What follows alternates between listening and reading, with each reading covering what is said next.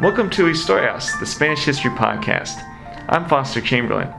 Today, I'm joined here in Chicago at the 2019 conference of the American Historical Association by Joshua Goode, Associate Professor of Cultural Studies and History at Claremont Graduate University, for another installment of our series on Nazis in Spain.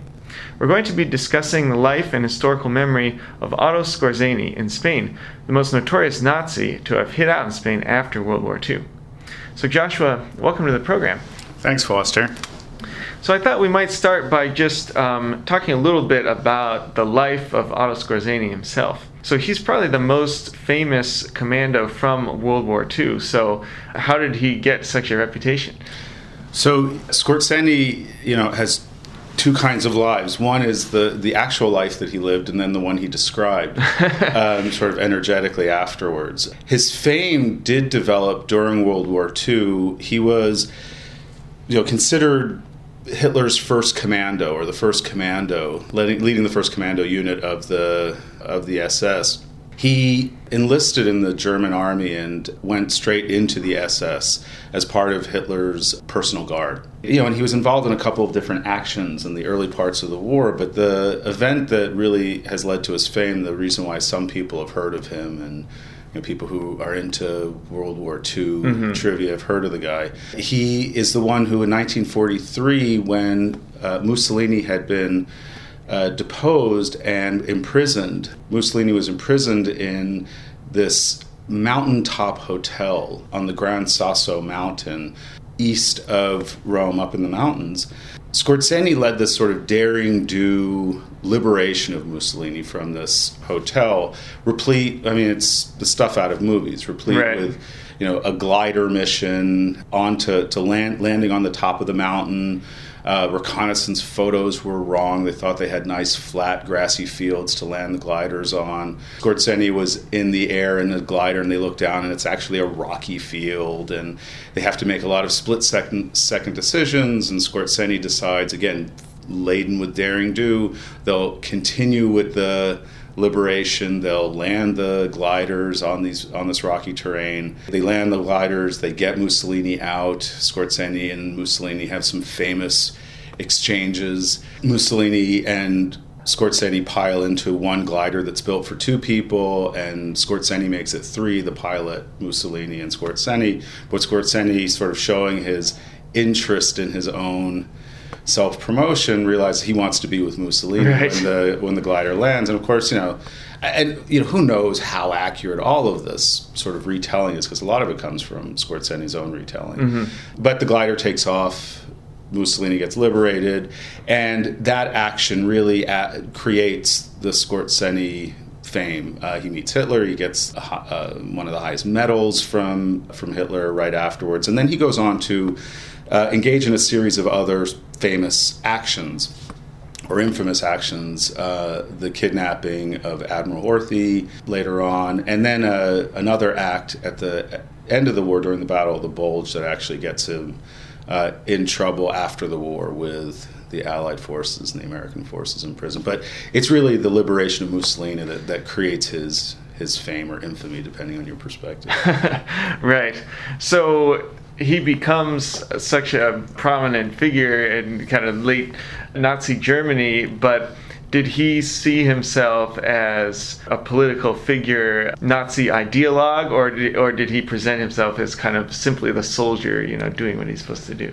You know, it's a good question. It's interesting. He initially tried to enlist in the Luftwaffe, but at six foot four inches, he was too tall. Hmm. Uh, or at least the Luftwaffe said he was too tall. And you know, and again, his self promotion. He had. I mean, the other component of Skorzeny, for those who are now googling Otto Skorzeny as we're talking, you know, you'll see that he's got a nice scar that runs ear to mouth. That he that comes from uh, a fencing accident when he was a kid. I mean, a fencing accident. He was sort of overdoing it and cut himself. Mm-hmm. I, I mean, I bring that up because the the question about his ideology or his politics, he wanted to become he wanted to go into the Luftwaffe. That was the most exciting potential. I mean, I'm making I'm assuming this is you know sort of reading onto his psychology, but he wanted to join the Luftwaffe because he that was going to be the site of where you could be a real hero and it's exciting and you know the 1930s airplanes fighting that was that was where the the, the, the fame could potentially come. Right. And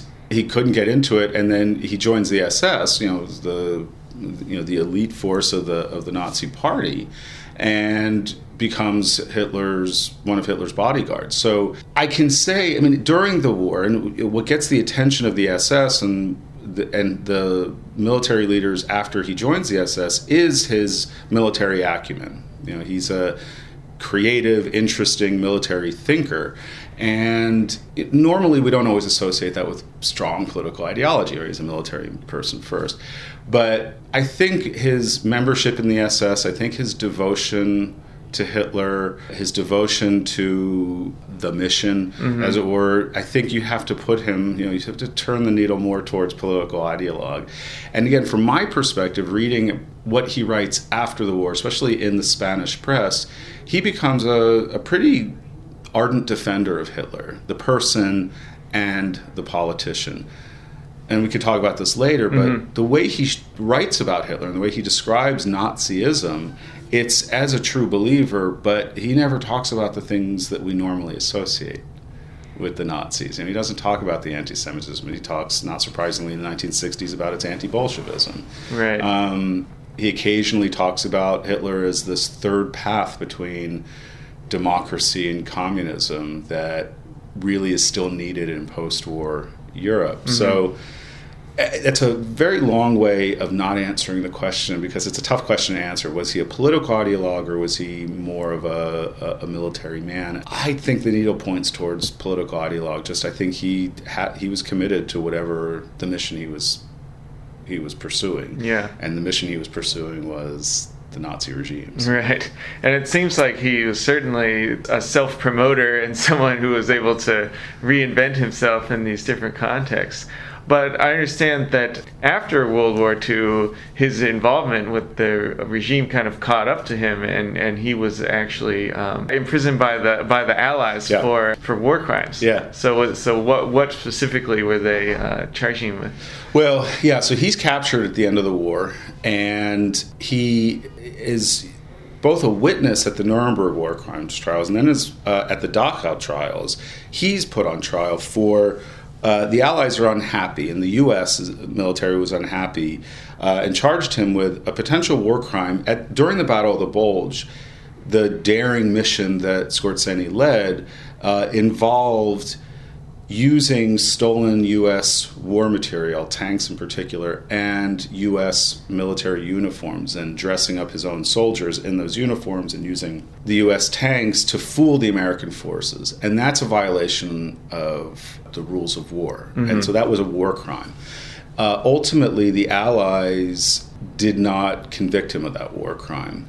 In 1947, he's acquitted, and then in 1948, he's still being imprisoned. They're potentially going to bring some more charges against him. He'd never really been associated with any with the extermination of right. with the Holocaust itself, though. Uh, his units that he fought in were in the East in uh, the early 1940s, so it's possible and probable that he was involved and certainly was aware yeah. of what was going on. But in, in a, in, a, transfer between prisons in 1948, he escapes. And you know, there's not fantastic proof for this, but there's a lot of speculation. There's rumors that he was, ironically enough, and this is the part. Irony is usually what I disbelieve in in the in the story, uh, or causes the disbelief that he was liberated by German soldiers who were dressed as American GIs running the camp, and that he was secreted out of the I think it was Darmstadt camp uh, and you know, so between 1948 and 1950, we know, uh, and the OSS, the Office of Strategic Services, the precursor for the CIA, was tracking him. He had gone to Argentina. He was moving about in the sort of rat lines of Nazis moving, uh, fleeing. Uh, Europe. We know that he's in Paris in 1950. He's going back and forth to Argentina, to Spain, France. In 1950, uh, during that time, he's writing his book his memoir because wow. again shameless self-promoter. Right. He's writing his book which you know he loves to use what he had heard from the US guards that he was referred to in OSS documents as the Europe's most dangerous man during the war. And of course you know, if you're going to get called Europe's just most dangerous man, of course you're going to carry that moniker with you. I mean, they loved it. So right. um, he used it quite a bit in his autobiography. The book, his autobiography, his memoir, comes out in 1950 in Paris. There are some street protests and manifestations uh, around the release of his uh, of his book, and we know then that he appears in OSS is Falling. We know he then pops up in Madrid, where he's taken residence with his wife, who's uh, the niece of the German, the Nazi uh, finance minister, Hjalmar Schacht. That's kind of what happens to him in the immediate post-war period. He's in these prisoner of war camps. He disappears, falls below the surface, and then comes back up through the surface in Madrid in 1950. In Madrid. Yeah. Okay, great. So we're going to take a short pause and then we'll look more at his time in Spain and his relationship to the Franco dictatorship there at that time.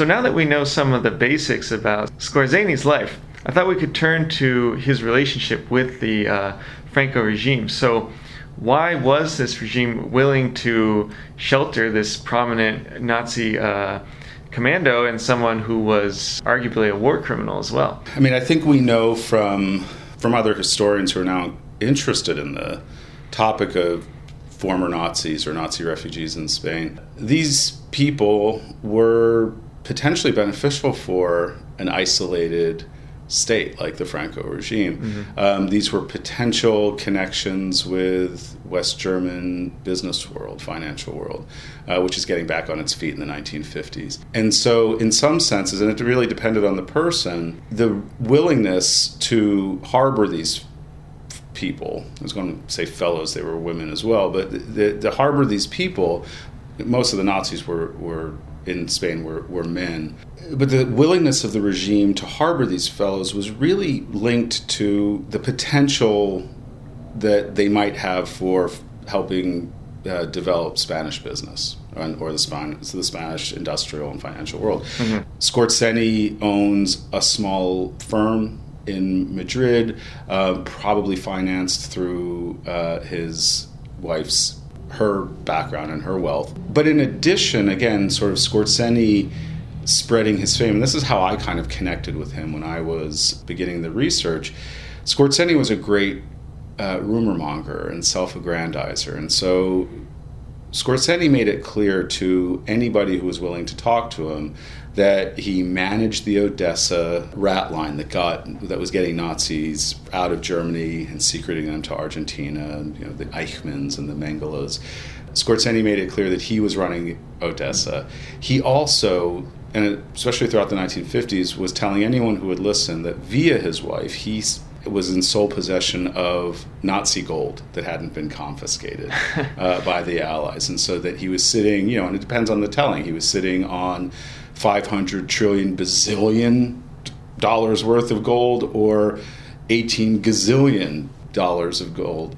In other words, he just he was you know sort of good at creating an appearance that he was a valuable person. I think that was part of the reason why the regime was willing to harbor him. Where I became interested in him was not so much the reasons why the regime was willing to harbor him, but then how he was used and how he sort of was able, as in this kind of protean way or chameleon way, to fit with whatever the regime's needs were at a particular moment. So mm-hmm. he, he, would emphasize his business acumen, or he'd emphasize his connections to uh, former Nazis, if you know, in this sort of creation of a potential Fourth Reich, uh, that the Odessa system was going to was involved in recreating was to rebuild the to keep the network alive of Nazi leaders so that they could ultimately remake the Nazi state and the Fourth Reich, and that's another way that Skorzeny was promoting himself as the leader of that system. So Wow. I, I think he, you know, he has a kind of chameleon appeal Mm-hmm. at the, uh, in those years that he wanted to be. He was either a good businessman or he had connections with an international network of spies and Nazi leaders. And then later in the 1950s, I think his appeal is also his connections with Egyptian business Yeah. as well. So. But what's interesting to me is the way in which the, the Franco regime is, is usually presented is that, yes, uh, they had this relationship with the Nazis in Germany, but that as the war wound to a close, they, they downplayed that. And so harboring this this prominent Nazi is this something that they also had to downplay in, in order to get these business connections or was it actually something that they were okay with with promoting right. Yeah, I mean, and that that's really my entree into the topic. I mean, what, what interested in me about Skorzeny and about his uh, time in Spain, you know, my interest was first sparked by talking to a friend who knew people in what you know was really the what was called the German colony in Madrid. You know, starting in the 1950s and 1960s, but the sort of the German area where a lot of these, you know, thousands of German refugees, German refugees, really sort of former Nazis, were living in Madrid. And this friend of mine had connections, familial connections with them. And her descriptions of that world and of these people sort of interested me because again I was a I thought well this sort of extensive number of former Nazis in Madrid which is interesting you know that they had a, a restaurant that they went to Horcher's in, in Madrid and they kind which of is still open by still the way. open yeah and it's still run by the same family and um, if they had archives, I'd go to them. I actually, you know, dreamed. I think we've talked about this, where I've dreamed that they're sitting. They have a bunch of boxes in the basement that have papers and photographs, because Himmler famously went to Horcher's during the war in Madrid. But that's a, a separate story. But so my my interest was, you know, th this this friend of mine describing these people and their sort of very public lives that they were often on Spanish television talking about Germany and West Germany, or talking about um, Spanish business in the West, and or that they were, and, and Skorzeny in particular, were treated as these kinds of B-level celebrities appearing on Spanish television game shows, for example, to kind of burnish the image of the regime as a kind of modern but slightly different right regime. And so that's what piqued my interest, and that's what sort of got me on the Skorzeny train because when I started looking, diving into newspaper accounts and and the television and film archives, I started finding Skorzeny all over the place. Again, shameless self-promoter. He never turned down an interview. Didn't seem he liked to be on television. He liked to refer to himself as uh, Europe's most dangerous man still. But he always, and he also maintained, and I think it was true, but also very well, a very sort of open secret that he lived a secondary secret life as well. You know, he created this air of being connected again through that Odessa network, that he created an air around himself of having a network of subterranean connections around the world. So I discovered that Skorzeny is appearing in the Spanish press all the time. Mm-hmm. And he's not a hidden figure. He's actually a figure that appears, you know, in a, in a fairly controlled, censored press. He's appearing and presenting himself in a, in a multitude of ways and being written about by regime figures uh, in the press in a multitude of ways. And so he, you know, rather than this kind of secret, hidden character living in the Madrid colony and they're keeping to themselves, you know, wearing dark sunglasses and fedoras and keeping to themselves. Skorzeny was living a fairly public life and also gratuitously appearing in the Spanish press when he'd be coming back from some business trip. They would have a photograph of him in the newspaper, getting off the uh, you know off the pla- off the airplane, walking down the steps, cutting a dashing figure, um, and you know the caption saying liberator of Mussolini, Otto Skorzeny, returns from a business trip to Egypt. Right, You know, so right. that's front page news. So. so wh- why do you think that the Franco regime would would actually uh, kind of broadcast the fact that they had someone like this inside Spain at a, at a time where they were generally trying to play down the connections between the regime and uh, and fascism? Well, I think you know. So there are two answers to that. One of them is you know a sort of regular straightforward answer that that's connected to the, the other answer. The regular straightforward answer is clearly they they there was something about Skorzeny figure that was appealing and attractive mm-hmm. that they didn't mind promoting. And i think you know so what is it? I think that depended on the particular moment. The reason why you might advertise the presence or not or not hide the presence of this figure is you know i think on one level he does represent a, a, kind of version of this unique Spanish modernity of the 1950s and 1960s. He presents himself, not surprisingly, at times as an ardent and early anti-Bolshevik, and I sort of jokingly refer to him as a premature anti-communist. Um, you know, it's a sort of twist on the the way the Abraham Lincoln Brigaders were treated when they returned to the United States, as premature, labeled as a premature anti-fascist. Right. That he was, you know, that he, he presents himself as a kind of anti-communist stalwart warrior, but and as a kind of carrier of Western capitalist acumen. And so Skorzeny's figure, I mean, at least the way I read it and the images that are presented of him and, and some of the components of what he's writing, I think this is true for other Nazi refugees in Spain, that they were a connection to modern finance. And therefore, they kind of represent a, a way for the regime to present itself as a slightly different, but a, a slightly different version of modern capitalist development. So I think on one level, uh, that's why he's promoted. And I think, you know, and this is sort of t- tethered to another issue within the Franco regime, he also, somebody like Skorzeny, uh, can be used to appeal to the disparate coalition of Francoist forces that are supporting the regime. So, of course, you have a, an array of former Falange leaders, Serrano Suñer, who's always who's photographed quite often with uh, Skorzeny. They appear together every year on the anniversary of Mussolini's death. They appear in the press, photographed together, attending a memorial service for Mussolini. You know, so I think that Skorzeny also then gets to play the role of a good German Nazi mm. or a good German former fellow traveler. And again, which sort of positions the Franco regime as another kind of third path, the way fascism liked to present itself as a third path between democracy and communism.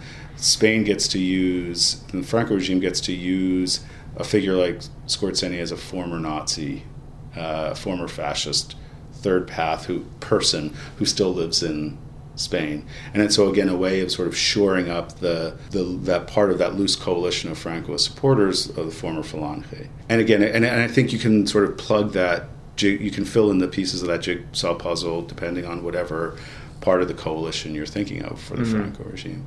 So that's part of my, uh, that's part of the reason why I think that a figure like Skorzeny doesn't disappear, that he's actually allowed to kind of bob at the surface of the regime's self presentation. Yeah. yeah. I think it's interesting how he's kind of an example of how the regime doesn't just com- completely hide its kind of fascist components, but but continues to actually have that be a prominent part of its identity, but just kind of reframed a bit from how it was during during World War II, and it's yeah. kind of a more open alliance with the. And and it depends on the press organ as well. I mean, uh-huh. the, the, you know the the Falange press plays up Skorzeny in different ways, and ABC, the more sort of regime organ plays up Skorzeny in different ways, but right. but not always so different either. I mean, mm-hmm. ABC is um, often showing the photographs of Serrano Suñer in the 1960s, sitting alongside Skorzeny, both competing over how dour their expressions can be as they sit looking at, you know, uh, at a memorial service to Mussolini. So. Right, right. Wow, that's amazing. The last topic that I wanted to hit on in our discussion today is um, you also mentioned that now, of course, Spain has transitioned to a, a, democratic regime for several um, decades, but recently there's actually been another renewed interest in the in the presence of uh, Skorzeny in Spain. So, what forms has that taken, and and why do you think people are again interested in this story? That's a good question, and and and you know, I, I, can only answer talking about the subject that most interests me, which is myself. I mean, the, the, the way that I came to Skorzeny begins kind of in the 1990s when I was doing my own, when I was living in Spain and doing my own research, and I was seeing these references to these odd references to the Holocaust and to the to the Shoah in the Spanish press that that indicated a very clear absence of understanding of the enormity of the crime. It was a very sort of Spanish projection of onto the Holocaust of what contemporary Spanish issues were at being fought over at the partic- at a particular moment. Mm-hmm. An, an ETA assassination, an, a sensational ETA assassination that involved shooting and into a, the victim into a pit and leaving them in a in a pit. Uh, elicited references to the Holocaust that now you know ETA are the Nazis and we Spaniards are the Jews, and I thought these are sort of odd associations. Yeah, and I wanted to work on it, and then other components of life and research intervened. And uh, when I returned to the topic in uh, in relation to what you just brought up, the kind of return of memory and mm-hmm. these sort of energetic memory debates that uh, start unfolding in the two, in the 2000s, in the aughts, and the 2000 teens, mostly related to the Spanish Civil War, I discovered that there were a number of other scholars like me who were interested in the particular valence that the Holocaust had in these memory fights. And so, and I found that, you know, people had actually worked on it and had made some pretty convincing arguments, and I didn't, you know, particularly feel like I needed to dive into that pool but but then i just you know but then i became interested in, in this kind of odd harboring of nazis because again like as you brought up earlier i had always assumed and had been trained to, to, to, to think of the regime the franco regime as muting its wartime right. alliances. And as I started, you know, and I was obviously interested in the harboring of Nazis as a sort of general interest, but also connected to this turmoil and churn of memory fights about, you know, the sort of confrontations with the past and coming to terms with past crimes that had never really been adjudicated mm-hmm. associated with the Spanish Civil War, the digging up of bones and the sort of having a full accounting of uh, the crimes of the Franco regime. So all of this churn of these different images, there's sort of a real return to uh, debates about the events that transpired, not just in the Spanish Civil War, but also during World War II. I started, I became interested in sort of the, re-interested in the way in which the Holocaust comes up in Spain, but via this actual confrontation with the harboring of Nazis, which wasn't either was was neither silenced nor uh, forgotten. But right. and, and, and ignored by the regime. It actually had been promoted. Mm-hmm. And, and so my interest in these Nazi refugees or the way in which Nazi refugees appear uh, within the regime is really tethered to a very sm- well i'm going to call it a small issue. That's not very good at self-promotion. But it, it's connected to a specific uh, idea that you know sort of challenging how the regime actually presented itself. And then it explains to me that kind of odd education that comes from the public presentation of these Nazi refugees during the regime helps explain why, in the post Franco period, you have this kind of odd understanding of the Holocaust and the, and the sort of odd.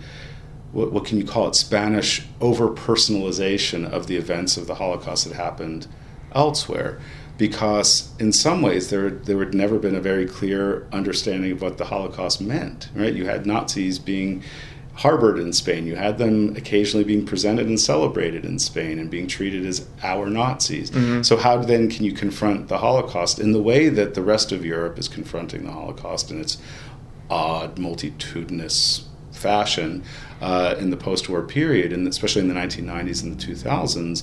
You can understand some of the sort of oddity of the Spanish incomplete confrontation with the Holocaust via its own odd, incomplete reckoning with its wartime alliances. And th- and th- and that's what's interesting to me because we often speak of the pact of silence in the in the early democratic uh, period, people didn't want to rehash the tensions of the of the Spanish Civil War, but but that in the Franco regime there w- there was no pact of silence. You know that that in a certain context of glorifying the nationalists, you, you know, that was talked about quite frequently. And it seems like similarly about the Holocaust, for instance, that aspect of uh, World War II that Spain played a part in as well in terms of there being we have another episode about yeah. Spaniards who who were in the concentration camps yeah. so that was not talked about but the but this relationship with the Nazis and the presence of Nazis in Spain that was so it was kind of a distorted image that then yeah helps to shape the way that the memory was confronted decades later yeah i mean i, I think the the idea of a pact of silence or uh, or or or a pact of forgetting of not talking about it. I'm not saying that you know Nazi refugees in Spain were on the street corners with bullhorns, you know, doing the Nazi salute and and goose stepping around. But you know, what would you call it? Uh, maybe a pact of murmurings, right? right? Know, the sort of pact of, you know, and this is the historian's job, I think. If we go back to daily life. If we go back to what was actually being talked about, then we have to confront the kind of general models and assertions that we've been trained to assume existed or we've been trained to believe sort of defined an era. Mm-hmm. But if you go back into the historical record, you dive back into what was actually being said, again, you're not finding bullhorn screams of, oh, the Fourth Reich starts here, and you slam your finger down on a map on Madrid but you see that people are actually there, there's a little more noise than right, just right. A, than just the sign. So pact of murmurings. I'll, I'll go with that. okay, great. Well, I think that might be a, a good place for us to uh, conclude. So thank you so much for coming on the program. I think this has been a fascinating um, discussion of the way that, that looking at one Nazi figure can actually help us understand the, the history of Spain in the modern period. Well, thanks, Foster. It was a pleasure. Thank you for listening to this episode of Historias. For additional information about our guest and a list of suggested readings, please visit our website at historiaspodcast.org. Also, be sure to subscribe on iTunes or Google Play and to follow us on Facebook or Twitter so that you can be notified of new episodes.